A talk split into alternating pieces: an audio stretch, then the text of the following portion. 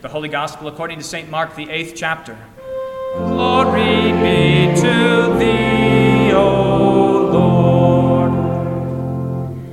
In those days, when again a great crowd had gathered and they had nothing to eat, Jesus called his disciples to him and said to them, I have compassion on the crowd because they have been with me now three days and have nothing to eat. And if I send them away hungry to their homes, they will faint on the way. And some of them have come from far away.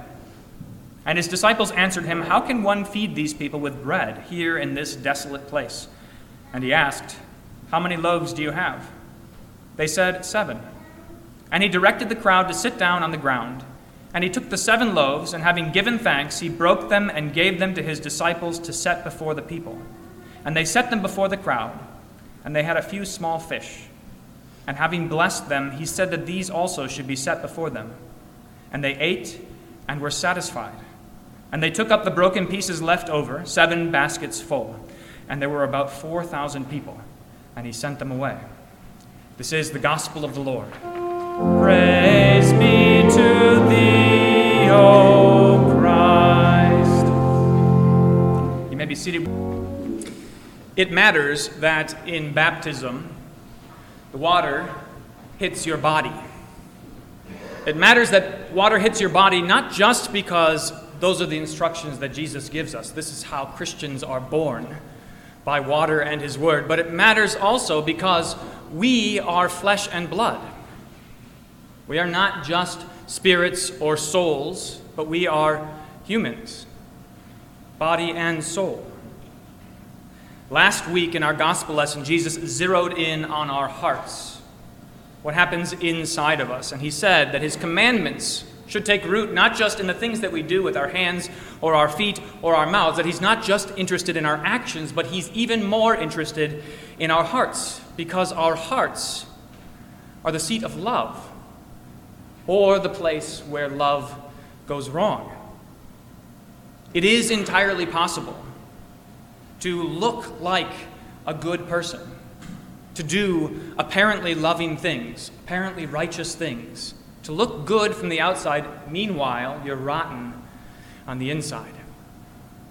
That is the great fear of hypocrisy, that those in the church might look good, pious, like the Pharisees on the outside, meanwhile, their hearts are far from God, which is why the preaching of the church, the preaching of the church is one of repentance.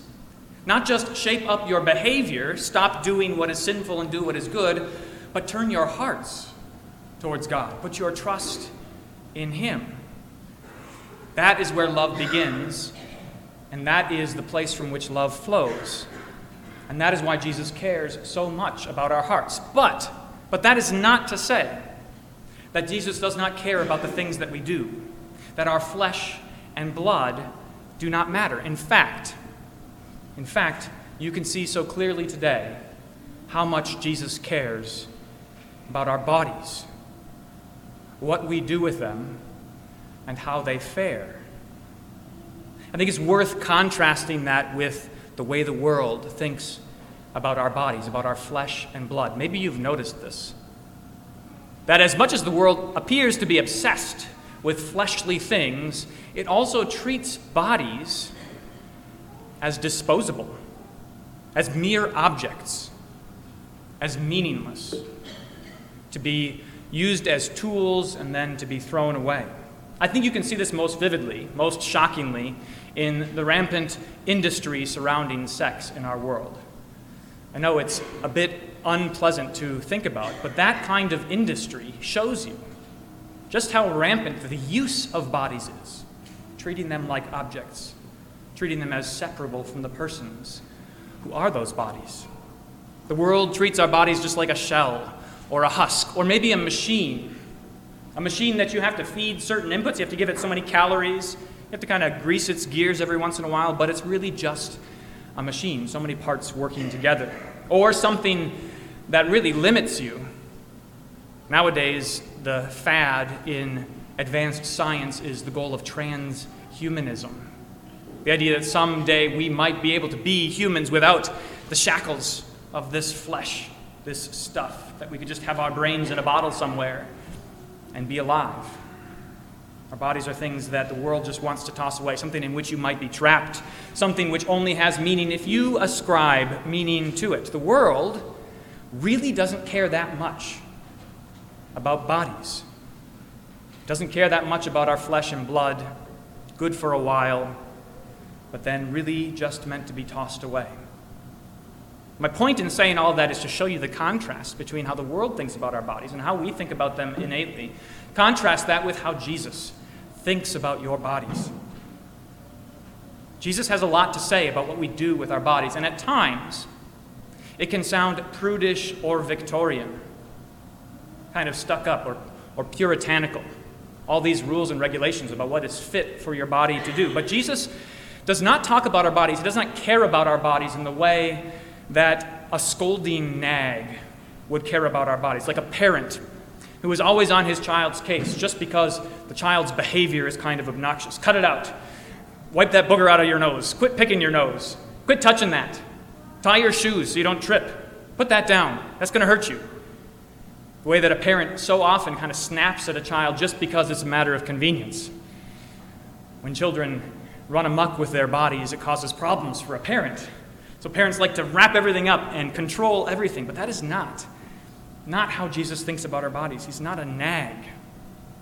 He doesn't scold us just because he wants us to be a certain way for his sake, for his convenience, to make life easier for him.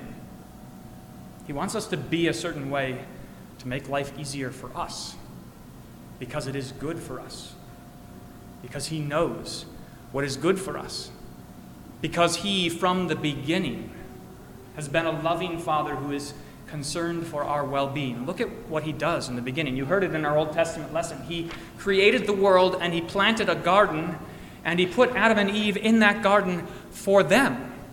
Every tree, good for fruit, a delight to the eyes. He cares about them. So he plants a beautiful garden and he puts them in it. And their job is to tend and care for it and it is a blessing to them, body and soul. And he gives them this one prohibition don't eat from the fruit of that one tree, the, knowledge, the tree of the knowledge of good and evil. Why? So that they don't die. Because he cares about them. He cares about their bodies. He cares about their well being. He has compassion on them. And so he gives them a warning don't eat from that tree.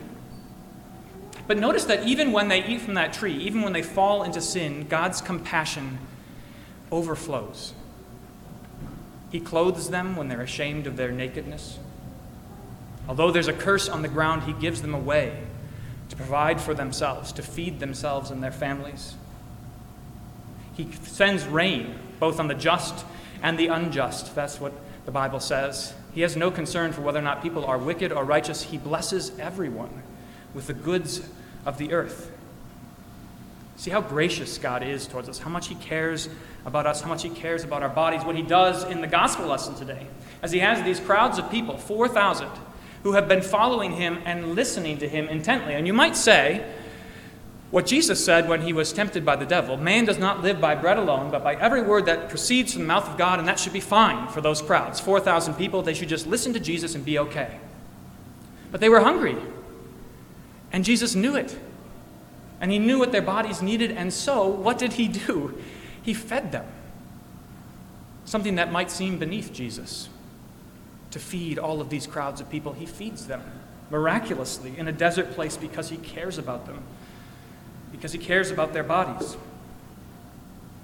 Jesus gives us all kinds of order in our life, the laws that we hear throughout Scripture, what is good and what is bad. He does that to order our lives so that we can live according to His goodwill, according to His graciousness, so that we can avoid sin. That is, so we can avoid things that are dangerous for us, things that are harmful to us and to our neighbors, so that we can avoid suffering, the kind of suffering that comes from sin. Notice what St. Paul says in Romans chapter 6. He describes the difference between a life lived according to God's word, a life of repentance, and a life that is outside of God's word. He says, What, what fruit were you getting? This is verse 21, Romans 6 21. What fruit were you getting at the time that you were slaves? Your bodies were slaves to unrighteousness. What fruit were you getting from those things of which you are now ashamed? Those shameful things that were out of order, that were sin, that were contrary to God's commandments. He says,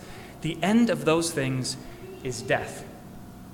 Thanks be to God that He has set us free that He has given us repentance and faith to trust in Him, and that He has set our bodies free from slavery to sin. So that now, as Paul says, we can use our members, we can use our flesh and blood to do good, to be good, to be like God in righteousness and holiness, to love like He loves. That's why He tells us what is good to do and what is not good to do. It's why the church is busy preaching repentance and also righteousness, God's law. If it was just the opinion of some man, say, I don't think you should do these things, or I think you should do these other things, if it was just my opinion, what you do with your body, what you do with your flesh and blood, you should forget it. But if it is God's word, this is what is good for you. These commands, this way of life is what is good for you and He is the one who designed the world for your good from the beginning, and who has gone out of His way to sustain and preserve you, and who has sent His Son into human flesh to die for you. If it's Him who says it, then we should listen. And we should gladly do what He asks us to do because He is good and gracious. It's so important that the water strike a person's body in baptism in the same way that is important for Jesus to take on flesh and blood and to die bodily on the cross. It matters that his body hangs on the cross, that his blood pours out. It matters because we are flesh and blood. It matters that he give up his life, his whole life, for you. Not just for your heart, not just to set free your soul, but to redeem your whole body, flesh and blood, to set you free from slavery to sin. That is what the church is all about. That is what the gospel is all about.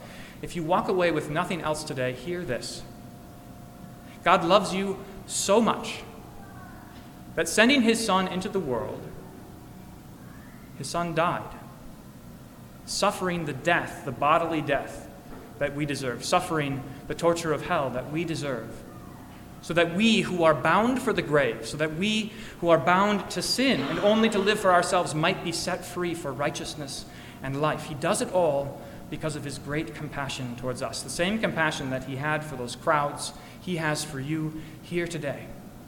And here, once again, once again, he pours out generously all that you need for this life. Put your trust in him. Cling to him. Hold fast to his words and promises.